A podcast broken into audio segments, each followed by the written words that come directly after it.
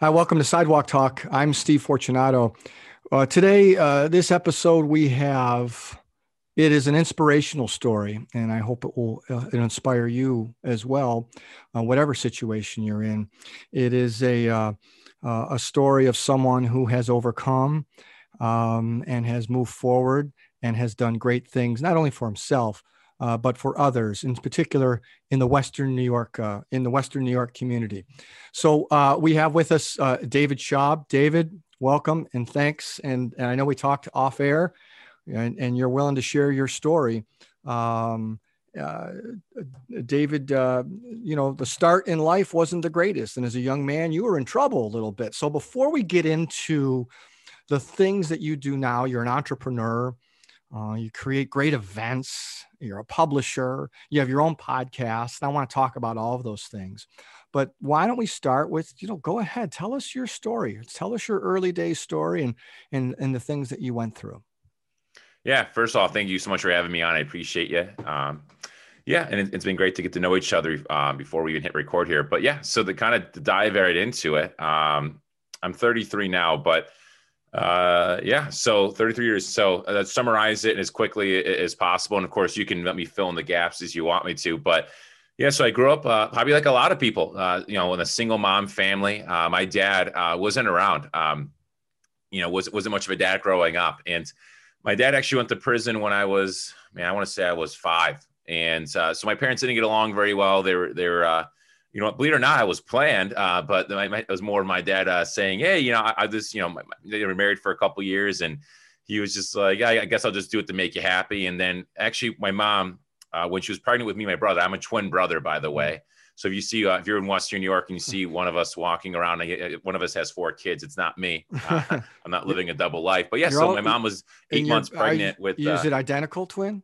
An identical, yeah. And you're both like six foot a thousand, right? Yeah, six oh, foot seven. So yeah, I'm married, but no kids. He's married, okay. has four kids. Gotcha. They they got married ten years ago, and they started, you know, popping them out. But right. so, and he has twin girls too, which is hilarious. Uh, so they're not skip a generation or anything. But that being said, so my mom was eight months pregnant with my with me, my brother, and uh, my dad's like, yeah, I don't really want to be a dad. She's well, this isn't, you know, there's no receipt, uh, there's no, there's no, it's not irreversible. So I walked into that. I was born into that, and very angry household. I was a lot of, you know, around a lot of verbal and physical abuse, and uh, my dad, uh, when my mom eventually divorced him, uh, he just short of burned our house down, just you know, just short of it, destroyed everything and I le- legally legally could not meet him until I was 14. Uh, so my mom got remarried when I was, oh man, eight or nine, and uh, he was an alcoholic. So I had an alcoholic stepdad uh, until I was 17. He abruptly left our family when I was 17. Uh, which didn't really kill me wasn't my dad but obviously having that influence for whatever it was nine years or so it wasn't so i didn't have a really good influence of, of men uh, around me growing up and then uh, my mom had two other kids which are my my uh, uh, two half sisters uh, who are two and eight when he left. So that obviously really devastated them. And uh, I was arrested five times before I was 20. Uh, so the apple didn't fall too far from the tree, I guess, from the dad there. And um, but a lot, but it was a lot, for a lot of dumb things like running over mailboxes, letting off fireworks in people's homes. I got into a fight. Uh, I got a, a, pretty good record for that. The guy I ended up uh, beating up, I guess you would say, was uh, his uncle was a Supreme Court judge for 44 years. So the lawyer said, Dave, you hit the wrong kid. I actually got a felony for it. And then I did six months uh, of weekends where you literally drive yourself to jail on the weekend. So that was me at 20 years old, uh, basically. And uh, I, I, actually got kicked out of college at a 0.86 GPA. Got really, it was this is in 2008, so that the, the Great Recession basically hit there, and so jobs were scarce. So I got a job selling Cutco, which are knives, kitchen cutlery, and yeah. uh, which is hilarious because you think about okay, uh, a, a, felon is selling knives uh, in people's homes. It's kind of weird. So, um, but I turned out to be really good at it. I, I sold um, a, a, lot of knives. I was number one rep in the region that year, and then that literally a year later, they gave me the keys to run my own office. Hmm. um, so here I am at 22 years old with no business experience, negotiating a lease with all the money I've saved, and um, hiring receptionists, and then hiring sales reps. And you know, at, at, one point, I had about 80, 90 reps working under me um, in Jamestown, New York. So but anyways, uh, so anyways, uh, I, I, left that at 26 years old. I did really well. We did four and a half million dollars in five years to kind of give you some ideas and figures there. Went to vacation Hawaii. My took my mom to Hawaii. Took my brother to Panama and South America. Took my sister to Europe for two weeks and yada yada yada. Um, bought a house and so anyways, at 26, I realized I was uh, outgrowing it. So I, I, left and bought a franchise for a publishing company, got five employees to, to work for me for that. And then um, I started motivational speaking, leadership speaking across the country for two years, wrote two books. Um, and then uh, I do a couple other different things. I, I started a podcast and I'll stop there. I, you know, to me, I get bored very quickly. It kind of, I guess you, I, I, hate the term serial entrepreneur. It's almost watered down these days, but yeah, true. I, I, guess it's a simple, uh, lame terms to put it. So, I mean, first thing that comes to my mind is, yeah, you've you've done a lot of things um, in the last really ten years, which is amazing. Uh, after your your upbringing, and, and you mentioned it right away, you didn't really have uh, um, um, a, a male role model. You know, that usually serves as a problem for a lot of people. It's a real problem in America right now. So, did you ever find a male role model, or how did you bust that cycle? What was your secret? Yeah, that was a great that was a great question. You know, so for me, my, my very first role uh, male role model was, or role model in general. Honestly, believe it or not, was my mom. So okay. I know an outside perspective. Okay, your mom, you know, didn't um, I want to answer that question two different ways, but the first okay. was my mom. So I know an outside perspective. You oh, your mom married, you pick two bad men to, to kind of have with your childhood. I, I, understand that, but a lot of us are just doing the best with what we know and what we have. Sometimes, really growing up and and and whatnot, and a lot of times hurt people um, do, do, things that you know. I don't know about you, but when I'm hurting, when things aren't going well in my life, I, I make bad decisions. Right. So that being said, my mom really, they gave her her story in 30 seconds or less. Is when she finally uh, divorced Tom, she basically went back to school and so raising five kids, working three jobs, going mm-hmm. back to school to get her, her, her degree, and while uh, battling cancer. Oh, wow. You know, breast cancer. And she survived it and whatnot. And um, all that in a, in a, relative short period of time. So for me, I saw that and I saw my mom like learning typing. Like she got this, you know, back then we had CD ROMs, right? We put into yeah. the computer and we would, um, you know, learn how to type. And I remember my mom doing that to midnight and going, Mom, why are you working so hard? Mm. You got to work at six in the morning, then you have to work your second job. Then, you know, it was just, I saw my mom struggle, but she never gave up in the perseverance. So I just saw that. And that really hit home with me. Okay, my, if my mom can do this and get a job, she eventually became a US Customs officer. I just saw her rise above there. And I'm like, wow, like that was my first almost role model that I'm realizing. And my second was a name, name of Justin Neefus, and he was my first manager in Cutco uh, with, with, the cutlery company. And for once, I saw someone doing something versus saying, How many people do we know that? You know, in fact, one of my favorite quotes is, "I can't hear what you're saying because your actions speak so are speaking so loud." So for Justin, he was a quiet guy.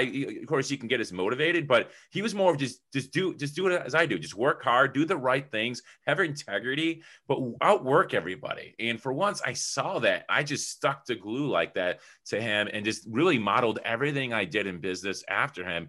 And I just, you know, I thank God seriously so much that as I as I found out more in the business world as I got older, I'm like, man, there's a lot of people that cut corners, that don't do the right things, that just whatever gets the results, even if it's not the right thing to do. And I'm like, man, I'm so lucky to have this person such a young age to my early 20s to really just watch and grow with. And um, and you know, so yeah, I, I guess that's answer your question. I'll stop there. That's awesome. Um, what um, do you do you stay in con- what's his first name? His name's Justin, Justin, and he lives in Ohio now. He's actually a division manager, so he's in control of an entire state now. And oh, that's great. Yeah, actually, when, when the Bills played Cleveland, uh, the Browns, uh, I, I, caught up with them, stayed at his house, and yeah, so we, we still catch up. Good, good. Well, your mom sounds like an amazing woman. That is a strong person. So I think, yeah, I think it was interesting when you said that's a, it's great that she's your role model, but you didn't really realize it, right? You probably, yeah. but you just absorbed it. Well, you know what? It just kind of shows that people are watching when you don't even realize what you're doing, right? So, you know, oh, it doesn't matter. No one sees this, you know, or, you know, the kids are too young or whatever you want to call it, right? I wasn't really young watching my mom, but my mom probably didn't, not that she didn't care. She, of course, she cared about us, um, but she was just working so hard. And again, it's just how many times do we say that's just, you know, like we just don't think people are watching us, but we do. And we're influencing people even without our words, right? So, people are watching people are seeing you especially your kids. And if you think they're not catching the the little things that are not integrity or they, when they, they see cut corners trust me they're they're seeing it. Because if you're doing it once you're probably subconsciously not even realizing you're doing it over and over and over again. And then that that's what they i, I think it's huge. I, in fact i'm not a kid. I, am I'm not, I'm not a, a parent but i think parenting is the most important job in the world. I, I really There's no doubt. That. It's the most difficult, most important, and most rewarding job. I'm a parent of two, and I always wanted to be a dad. I waited a long time. I wasn't a dad until I was in my 40s. Mm-hmm. Um, the greatest thing ever. Um, yeah, great, like, that's how we're gonna. we want to change the world. We'll just change our household first, right? We can yeah. change the world, but I think that's your house is your most important. Uh, I don't want to call it an asset because that's not the word I want to use for it, but if we if we if we're not leading our homes well, how the heck you know? I, in my opinion, we have no right leading others. If, we're not leading our our, our homes and our, our families and, and our kids, um, we should never leave them behind. Yeah, man, I, I couldn't agree with that more. I talk about that all the time. I think the biggest issue in the U.S. is uh, is kids growing up in a difficult household, right? Um, maybe it's not a standard household when, you know, a single parent, which and the parent might be trying their best and doing the best they can, but that parent's human. I can't imagine being a single parent, how difficult that is, because it's difficult being a parent with two parents. Being a single parent, eh, I, I, that is a that's a tough job. Then you get into the whole education situation. You know, how can we improve that? How can we help our kids with with better education? Is there a person though? I mean, or is there a time? Not a person. We talk. Is there a specific time? You know, you mentioned five times in jail. I think before twenty. Or was there some time that you just said died that there's not going to be a sixth or was it the fourth there's not going to be a fifth was the third there's not going to be a fourth was there one time where you said that's it it, it needs to change and then eventually eventually obviously it did. Was there a time?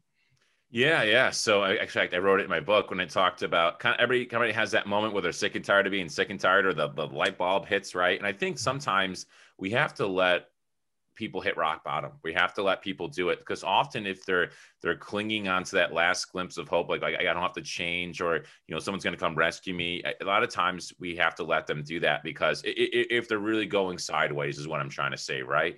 So that being said, my my moment was when I was 20 years old and. I, I just did one of my weekends. I called them my weekend getaways. This is a joke. My friends always called them my weekend getaways. But um, so I was in jail my 20th and my 21st. I, I, got arrested on my 20th. Not, not, I didn't get arrested on my birthday. I got arrested a couple days before and they held me for a couple more days. And then the 21st was told to be on, a, of course, it was on a weekend. A weekend right? right. sense. So that being said, I came home and I remember just after your weekend, you miss everybody, including your annoying little sisters, right? So I came home and I just, you know, first person I saw was my little sister, Natalie, at the time. She was probably five or four or whatever she was, very little, in her little like onesies running around. And and I said, Hey, Natalie, you know, I miss you. Give me a hug. And she goes, Go back to jail. And she like ran away and she laughed, not knowing the bomb she just dropped in my heart. And it just hit me. I went, Oh my God if I like, I don't know why it just hit me so hard. I went, oh my God, if I like die today, if I like got in a car accident or something like that, I'm gonna remember it as like David the Menace, the person that just did nothing with their life, that just did nothing. Like it just you're he was just this, you know, criminal, I guess you would say, you know, not this crazy criminal, but I did nothing with my life. And I went, oh my gosh. And I just sat in my room because I, I, was in a ranch house of three bedrooms and there's five kids. Uh, so I literally went in my basement, my room, uh, and I just cried and I just sat there and holy cow, I have to do something. I have to make something of myself. I have to, you know, take a next step in my journey to become who I was meant to be. And I don't even know what the heck that is, what that's going to look like, but I'm just going to take a next step, one one little next step at a time, and and that's kind of how my journey began. What's the name of that book? Uh, it's called Never Complete. Never Complete.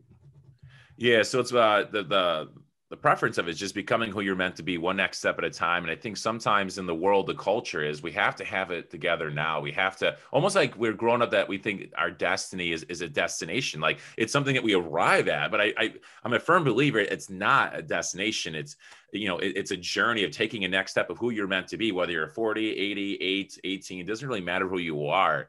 We all have a next step to take and often we think our next step is to do something. I have to do something, but our lives are so busy, right? Like I can't imagine, you know, how many times we look at our to-do list and we're happy if half of it gets done because we get sidetracked and other things call our name. But for me, often our next step is to get rid of something, to remove something, to create space for something better. Like for me, when I was in my 20s, I realized that I need to not necessarily accumulate better friends. I need to get rid of some friends so I can create space for better friendships. I don't necessarily need to, you know, um, have a better relationship with you know maybe i just need to get get out of an unhealthy relationship to create space for that right? Or you get my point here. So a lot of mm-hmm. times we have to get rid of stuff so we can create space for something better in our life. And so basically my book is about how imperfect i am. It is not how to have it all together. It is not how great i am. In fact you'll read this book you're like dude i can't believe you're admitting this. You know what? This is me. This is my story. This is who i am. And and let me tell you how untogether I have it, if that's even a word.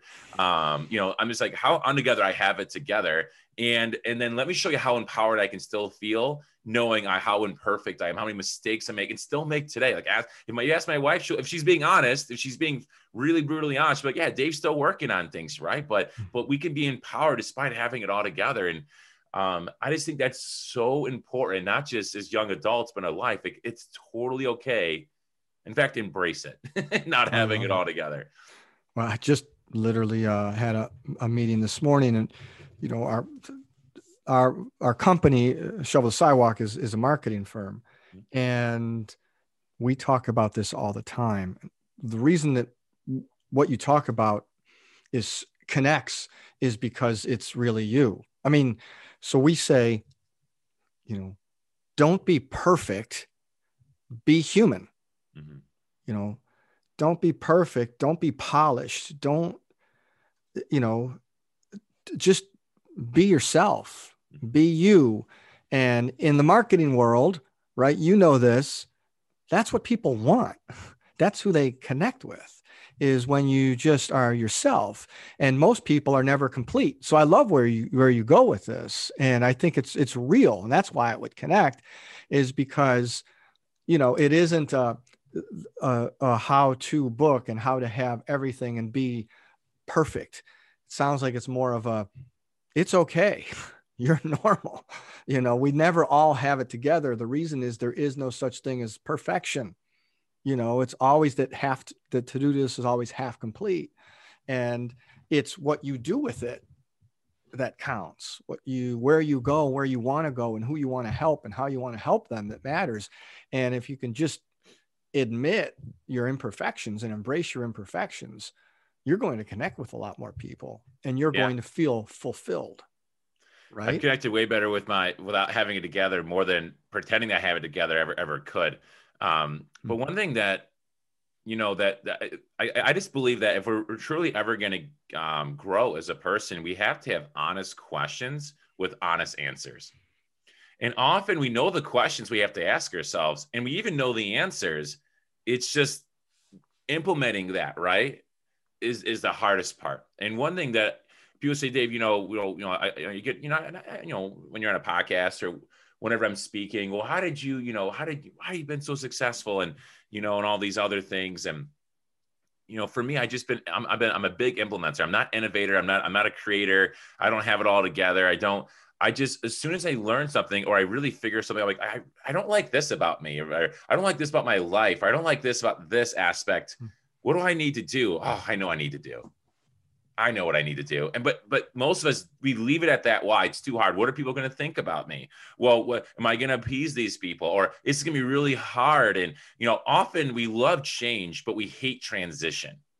We love the idea of change. I, of course, I'd love to like let me give you an example. I'd love to lose 20 pounds. I hate the transition, which is the diet part, right? Uh, I love the, the change of, oh, I'd love to date somebody that's more for me, that's better for me. But I hate the transition of breaking up, like which is hard, and then being alone in the transition of being more independent now, and then then and then actually taking the time to get to know someone to find out they are Mr. Right or Mrs. Right, right? And that we love the idea of change. We hate transition it's scary it's it's it's it's a mystery and how is it going to go? What if it doesn't work out and but we have to be okay with transition. We have to embrace it to do that and we have to let go of pleasing everybody. Um, often our our yes is is a no somewhere else. Yeah i'm saying yes to this person but i'm saying no to this and is which is better? You know you're saying no to something. The question is what are you saying no to and is that fruitful for you? So really I just like to ask honest questions in the book. This is me messing up. This is me messing up over and over and over again. Some things that are not my fault, some things that are my fault, and a little mix of both. But these are questions I ask myself on a pretty regular basis in these situations. So let me ask you these questions now. Hmm. and it's just and that's it right just and each chapter is kind of going into that one's about leadership one's about i unhealthy relationships man i was the unhealthy one in the relationships and let me tell you how unhealthy it was and let me let me almost brag about how crappy of a boyfriend i was let me brag about how horrible of a person i was at some points but let me tell you what i've learned in this and this and that and this and that and and let me ask these questions so i can at least save you some heartache that i at least went through that that, that is that is all my fault in some cases did you ever think before about? I know you did speaking. Uh, did you think about being an author? I mean, is this just something you just did, or and now you're in publishing? I mean, what? How did this happen? I mean, how do you just write a book? Well, writing a book is way easier than most people think. The hardest part is writing the first draft because we want it to be perfect, right? You want it to be like a finished product when you start your. And again, a lot of us have a fear of what are people going to say? Is this not grammatically correct? Is this not a, a, good enough story? There's so many books out there. Where would my my my mind can't possibly measure up? And I don't have the connections to do this. And I, I had neither of that. It was just you know what? I locked myself in my room for a week. I told my friends and family, if I don't answer your text, I'm alive. I promise. I'm not ignoring you. Um, I'm writing a book. I, in fact, I don't even think I told them writing a book because I didn't want them asking questions about it. I literally said, "Hey, I'm busy next week. Please don't be bothered or worry." And I think I put my thing on auto on my emails and my texts, like an auto sent out or auto responder. And I locked myself in my in my my home office and I wrote 10,000 words a day and I had an idea of what I wanted to write, but it changes as you write. Oh, I, you know, I realized I want to talk more about this. And next thing you know, your book has a, a mind of its own because it's your story. It's flowing out of you. I cried writing my book. I, it was therapeutic. I talked about it. I wanted it to be raw and real.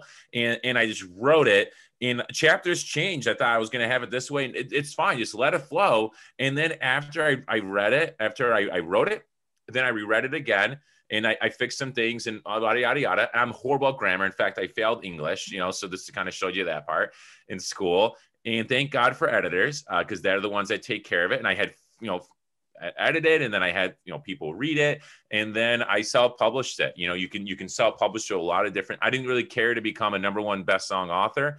I just wanted to share my story. And 95% of my book sales were when I was done speaking. Most people don't right. read a book unless it was either recommended or they uh, feel a crazy amount of marketing or because they saw you speak and like, I really resonate with this person. I want to, I'd love to hear more of their story. So I would sell my books at the end of my speech with students uh, or, or, staff members or teachers, or maybe I was speaking at a conference where a lot of parents were at, which is weird. I've spoken at parent conferences and I've never been a parent, you know, it's just, but people want to know how to connect with the, you know, the, the younger genera- generation, whatever you want to call it. The point is that we all are human, using your words there. We all have problems. We all want to get better. And we all want to grow. And more importantly, as parents, we want to help our kids navigate this world and become independent adults because we can't be there 24 7. How do we build this foundation? How do we get the wired them to think a certain way? And so that's kind of how I how I did that. So sorry if I went off on a tangent there. No, it's it's awesome. It's a it's something I didn't anticipate us talking about. Again, another if it can inspire somebody. So somebody you mentioned, I know a lot of people that have have uh, we'll call it content because I can't think of a better word right now. It's the word content in our heads all the time now with marketing, but they have great content or or ideas or stories that should be shared, but they're not sharing it, whether it's through podcasts or a book.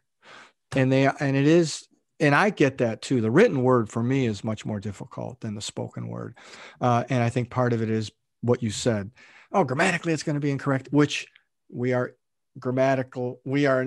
I always tell people, don't worry about your grammar don't just be who you are but the written word is different so how so it's pretty inspirational what, what you said about you locked yourself in your room for for a week okay take us to that that person who's like okay well i can do that i'll, I'll try that i'll write it but it's still going to suck or it's going to be so many errors how did you find somebody or an editor to to look at it to help you? Who did you find? Where do you go to do that? Because I, I, feel like if people knew, hey, those steps are are doable, you you know, you don't have to be a New York Times bestseller, then they maybe they would take those steps. So if they knew in advance, I don't have to worry about it now, I'll worry about it later. Yeah. But there are opportunities to find an editor. Where do you just find an editor? What did you do? There's a lot of freelance websites, you know. So I use Upwork. So mm-hmm. I basically put editor. This is my budget, you know, to do that, you know, because you can you, you you could spend five hundred dollars, you could spend fifteen thousand dollars for editor. Yeah. Depends on you know what you want. And I looked at reviews. So honestly, I just you know just like you know Google's a beautiful thing. I just, how mm-hmm. do I self publish my book? How do I do this the right way? And, you know, if, if, you have the budget, you can pay somebody to do all this for you, basically, kind of like a, a, realtor or a stager. They can help you stage the home to sell more, or whatever. So, it, so to me, I, I didn't really want to do that. I just kind of want to do it my own way. But I, I, I think it's great if people do do that.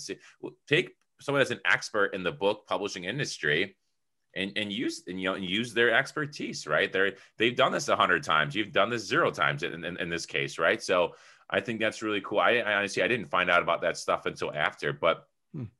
that being said uh, you know freelancers are a great way and people that have again i look at their resume how many books have they edited i want to see and i want to see uh, how how other books are doing as well and you can see that stuff. So um yeah so go online and do it, is what you're saying. Yeah, don't overcomplicate. A lot of times yeah. we think of reasons why we can't do something. No doubt. A lot of it is just it's just fear, and fear that paralyzes us or propels. And you know, honestly, I do my best work when I, when I'm afraid. I know it sounds weird. I, I just when I'm backed in a corner, I just maybe you know sometimes I, I'm I'm just and in fact most I'm, I'm just really thankful that I went through what I went through as a child because I'm like man that really prepared me to learn how to handle really chaotic situations like I, I was around chaos my whole life. so, yeah. so I, I, you know, it, it, let's be honest. If we, and I hope this doesn't offend anybody, but if we're parents that constantly coddle and keep our kids away from chaos constantly, how are they going to learn how to thrive in chaos? Because let's be honest, when they're adult, are they going to have someone shelter from chaos? No. We got to, I'm not saying we should purposely put them in chaos and, and stuff like that. What I'm trying to say is that often we don't want to take our kids away from things. We want to teach them how to go through things and you know like like hey like this is a hard situation. What do you think you should do versus this is what you need to do? Like what do you think you should do? How are you feeling right now? How you know what do you think you should do? And okay cool. And then you just walk them through that. And kids are smart. They get it. And you know and yes they need to be corrected sometimes. And of course we do. At least i did. I need to be corrected a lot. But just helping them learn how to handle emotions and, and, and failure. And how did you feel about that? Not just, hey, let's go get ice cream because you had a bad game. Like, yeah, that's fun sometimes. You want to, you know, love them. I love the heart behind it. But sometimes people have to sit in their feelings and learn how to process that because when you're an adult, we want them to process it as eh, very well. So I'm very thankful I had to go through stuff because my mom was working three, four jobs.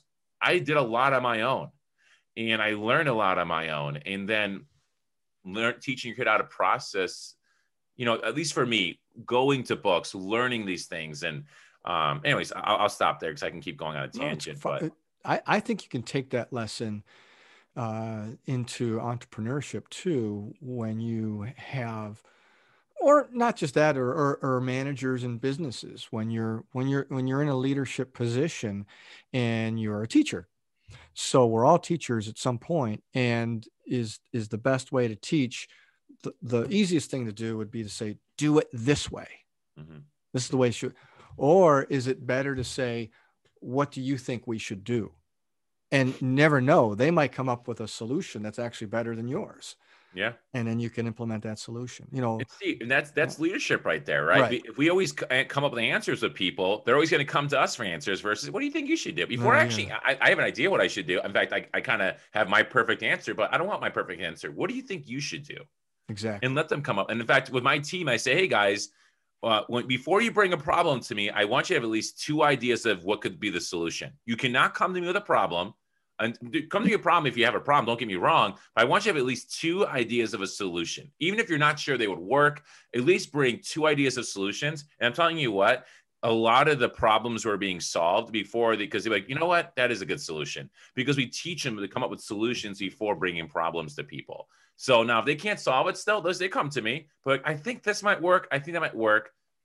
I, I just teaching them, wiring them to do that uh, is huge, I think, especially for, for as an entrepreneur, teaching people how to be problem solvers. How, how else are they going to be leaders if they're constantly micromanaged? Yeah. And, and micromanaging works for some. It doesn't happen to work for me as a manager or as as as a person that needs to be taught something. I you know, um, but everyone's wired differently, and I think is in leadership you have to figure out how that person is wired.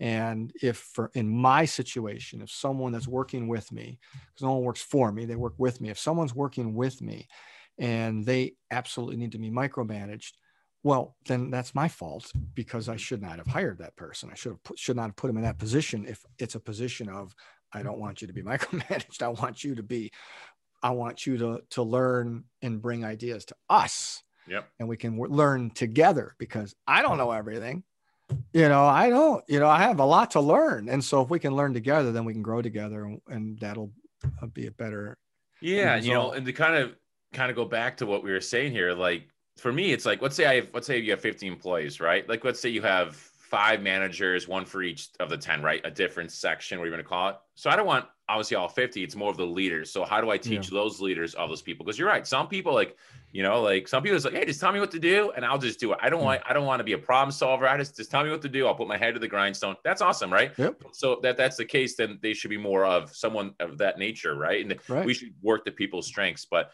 if someone's a leader of people, I want them to be problem solvers and I want them to to of course come to you when you need something, but let's come up with some solutions first before we do that. Yeah, no doubt. Talk to me about N2 Publishing. So you are you you have um, you're a franchise owner. Uh, what is N2 Publishing? Well, I kind of know what it is. So you work with communities, but you just in Western New York. And what's really cool about it, the neighborhood or the community members, it's a it's a magazine for the community members, written by the community members uh, two things. Tell me, tell me if I'm on target here. I think I am, uh, and how you got into this.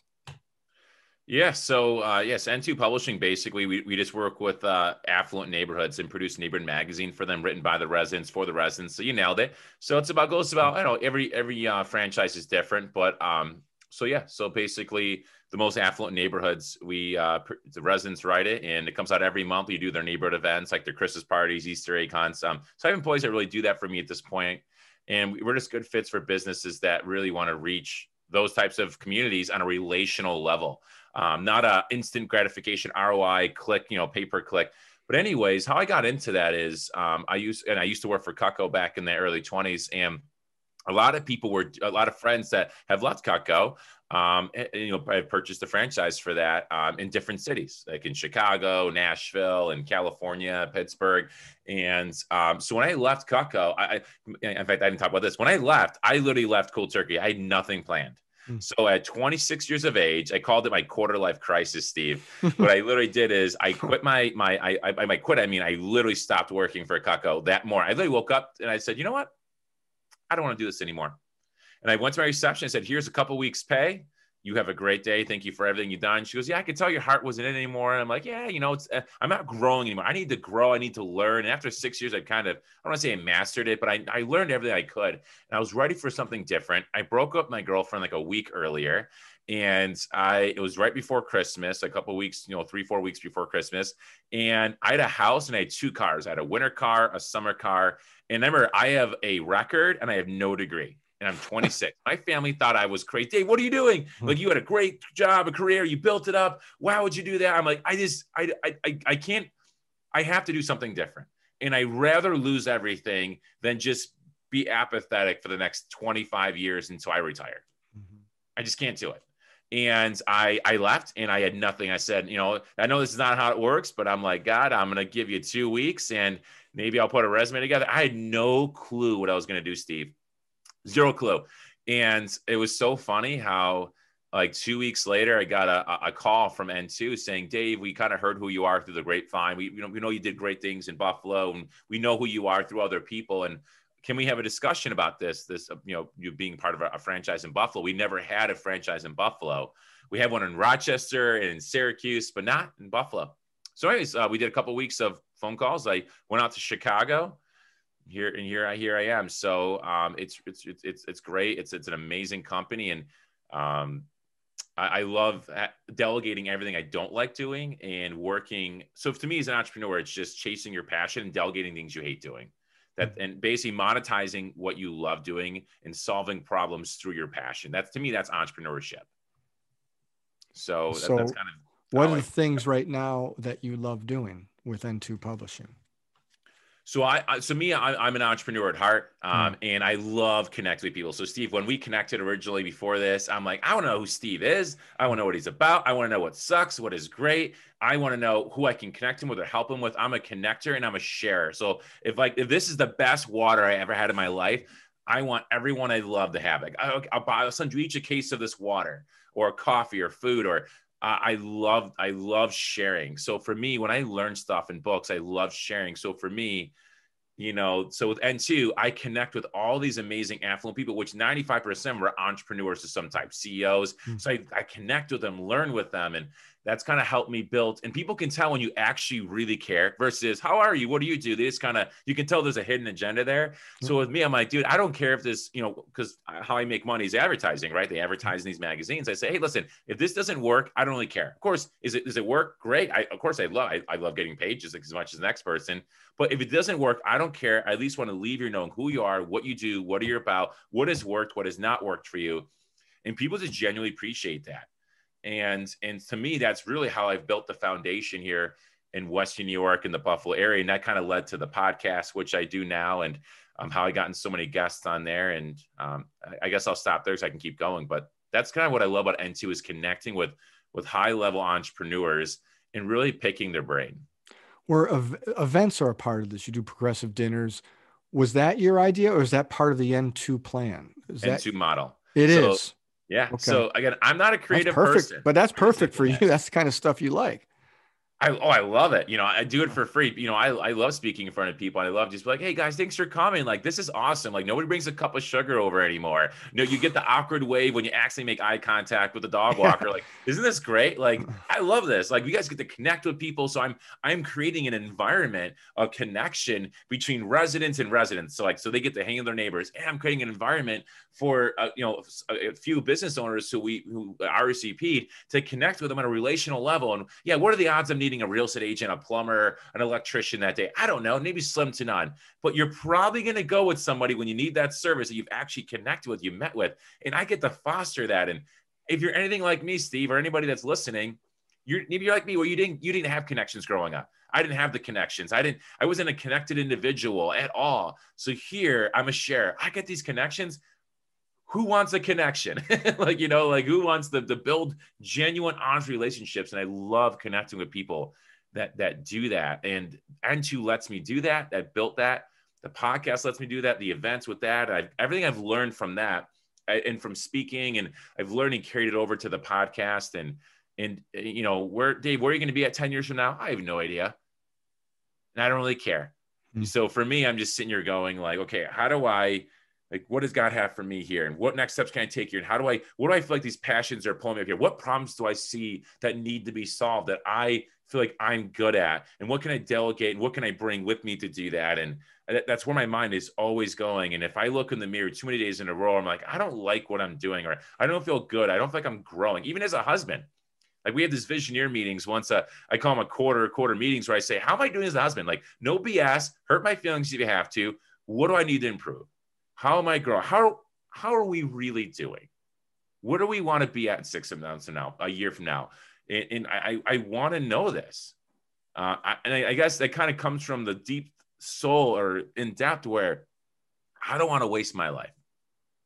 I want to be intentional with everything I do, and I want to be meaning and and passion, purpose behind it. And it's not going to be perfect. It's going to suck sometimes, and sometimes going to be dead ends. And why did that door close?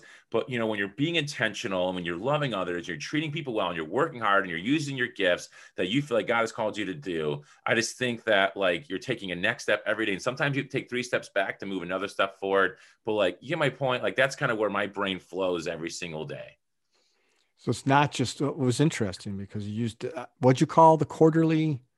Uh, quarterly your, like vision. I call it yeah. visioneering. and so, I mean, it's great because we do do that in business, right? You're supposed to, but but in life too. That's what you're. To me, that's what you're saying is do that in life, not just. Yeah. Business you're operating. Yeah, like and, you know, I mean, I, am not a I'm not a bodybuilder. I don't run Ironman races, mm-hmm. but you know, I'm like, you know, what do I want to be at fitness wise? You know, like I love playing volleyball. I want to make sure I'm doing that twice, you know, twice a week. And I used to do it four or five. Then I got married.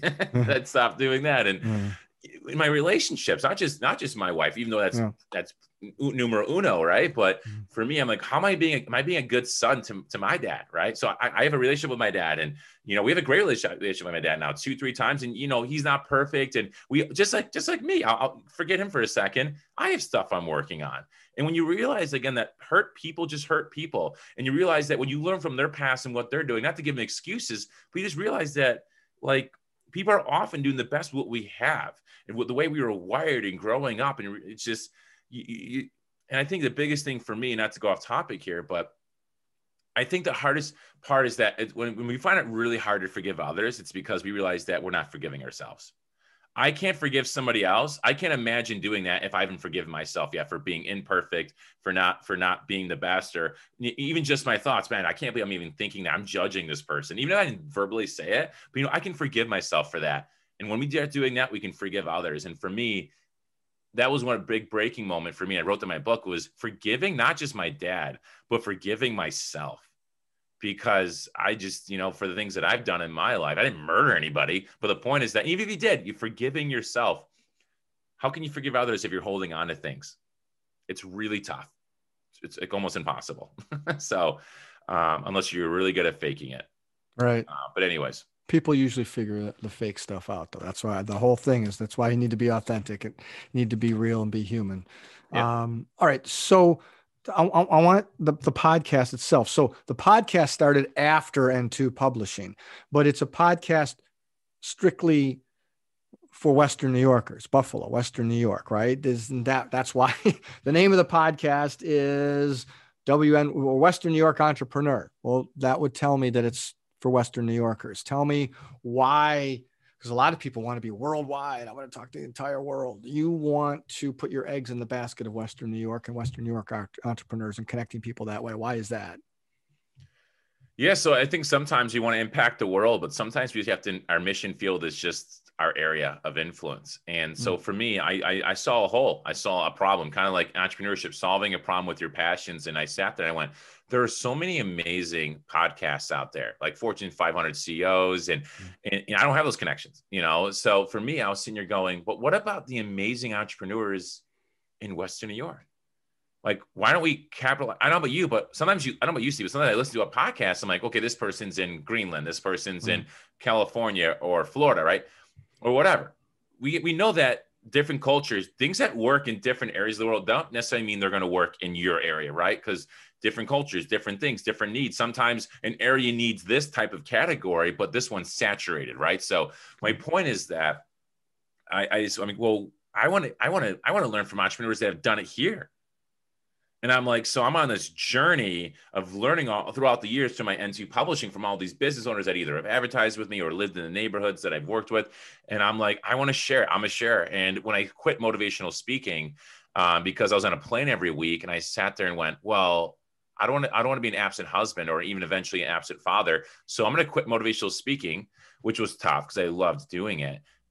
But now I can impact the the local. So that, that, that's kind of how my thinking came into creating that podcast. Hmm. Yeah, the motivational speaking, and we didn't touch on that too much, but yeah, you gave that up after a couple years because you wanted to be a husband, right? And you didn't feel that. Do you think your upbringing influenced that decision? Yeah, I'm sure it did. Yeah, absolutely. Right. So, yeah, for me, I just, you know, I, I don't want to make the mistake. Sometimes you learn from your own mistakes, but I, I, like learning from other people's too, as well. And I've learned one thing I realized in the business field, just from observing, just being uh, an observationist, is that a lot of people that are really good at business are, are, are, you know, they're on their, you know, I don't want, again, I don't want to offend anybody, but they're on their third marriage. They're, mm-hmm. or their kids don't even know who they are. Yeah. And and I, I know a lot of affluent business owners that are amazing people, amazing parents, amazing, you know, dads, right? Whatever, moms, right?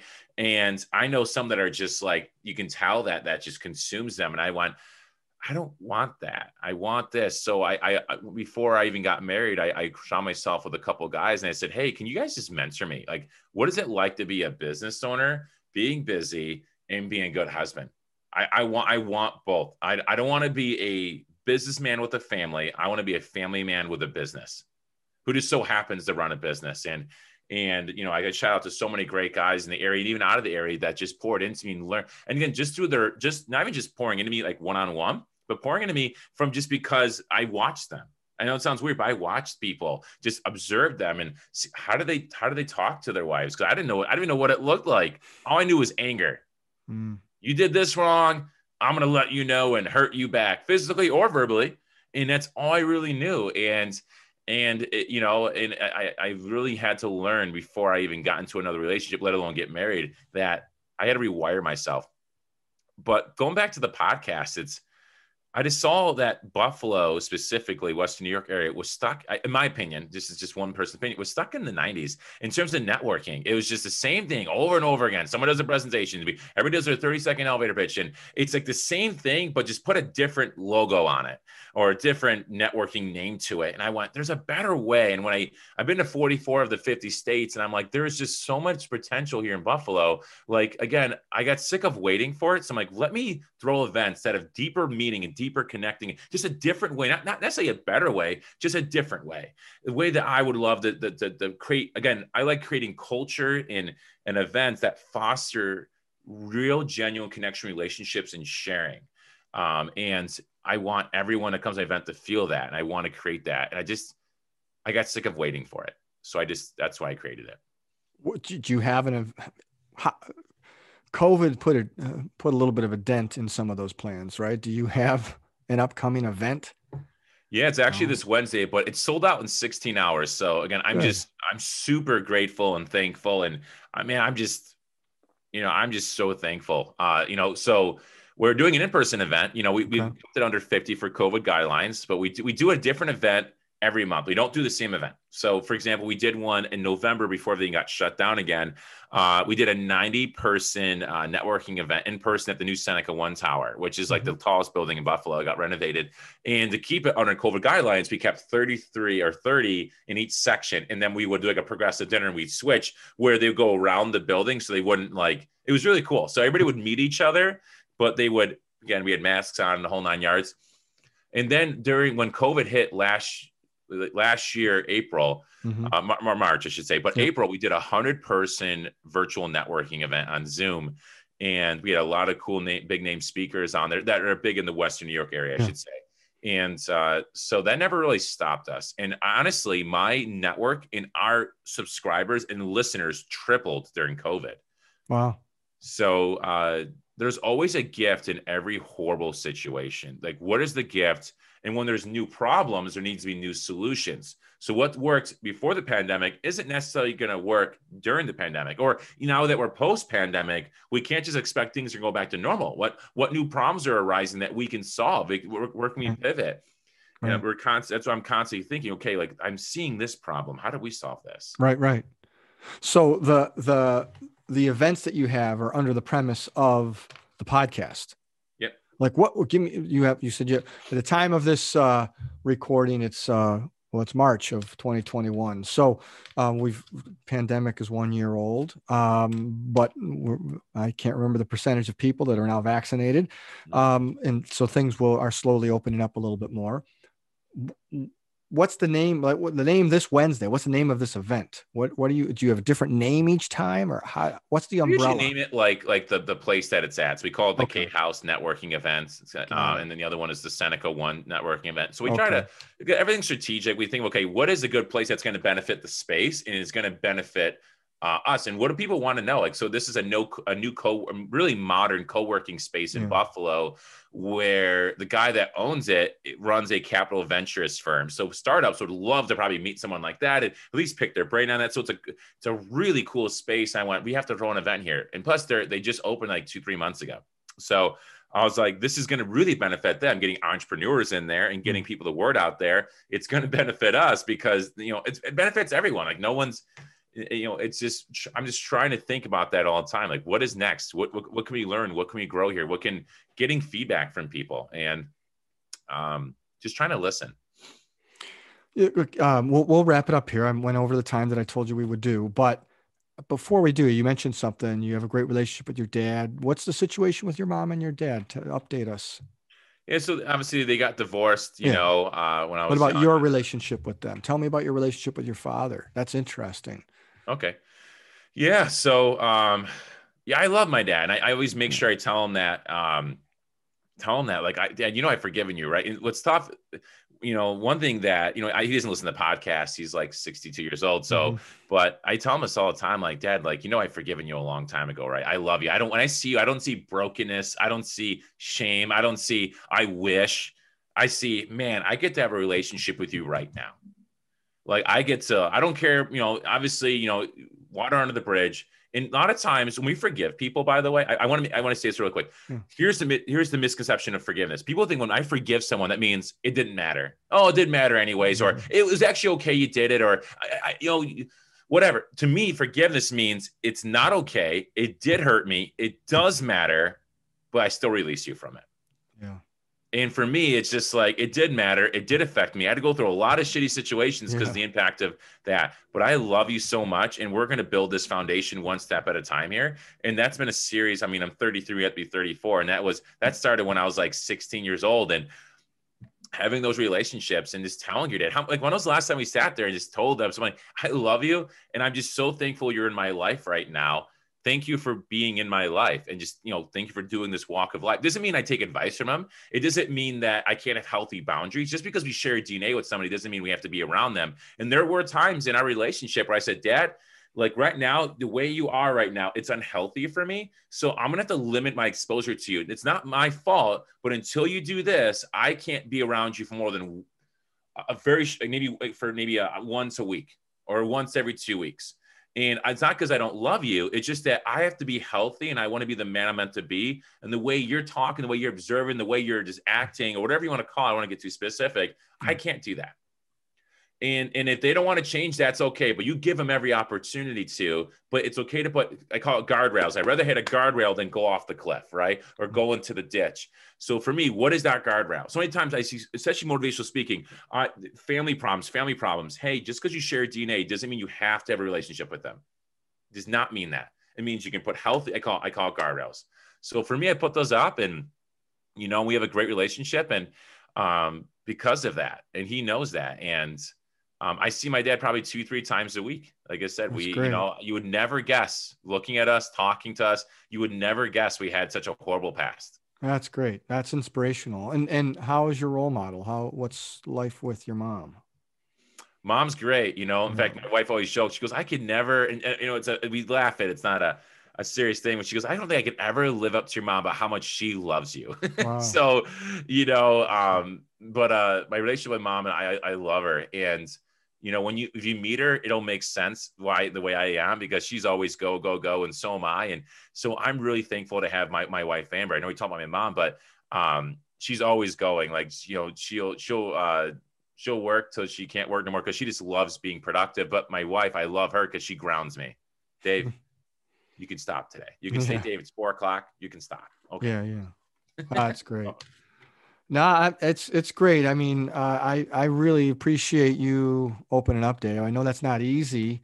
I, it looks easy, uh, you know, because you make it look easy. But that um, I I know that's that's not easy. But um, I know that you're the kind of person that wants to help people, and hopefully that just helps one person because your uh, your energy is uh, is contagious. It's great, you know, and I appreciate it. It's um, you know, you, you I, you, you're, you're certainly inspirational.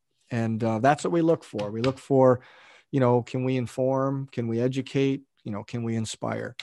And um, I, you are a golden example of of all three. Um, congratulations to you. I'm proud of you. I don't know you well enough to say I'm proud of you. I feel like, but I am. I'm, I'm proud of, uh, you know, you recognizing um, your role and uh, overcoming a lot because I don't think a lot of people can overcome some of those situations and for you to recognize the good in like for example your parents uh, is is amazing and uh, you're yeah. you're 33 going on the wisdom of a of a 70 year old and uh, but you have the energy of a 15 year old that's great so uh, congratulations dave I, I really appreciate it Yeah, Steve, appreciate it, man. Um, sure. This is not as good as it gets. Right. Uh, this right. is just the beginning. good for you. Good for you. So, all right. So, if you want to uh, read his book, can someone f- still find Never Complete? Yeah, if you go on, uh, you know, uh, Amazon, I, okay. I, you find it in Barnes and Noble. I think at least it was on there at one point. You know, okay. obviously I stopped speaking. I don't know if they took it off the shelves because of because uh, mm-hmm. uh, I, I don't really speak anymore. But um, yeah, if you just type my name, David Schaub, S C H A U B, or put never complete. I'm sure there's other things that are never complete that are because obviously they go right. by order of sold and whatnot. So if you yeah. put my name in, you'll find it in there. Great. Uh, and if someone is interested in N2 publishing, should they email you, call you? I have both. Do you want me to give those out? Yeah, go for it. Your phone number is 716 512 0184, 716 512 0184, or david.schaub, S H A U B. S C H. What did I say?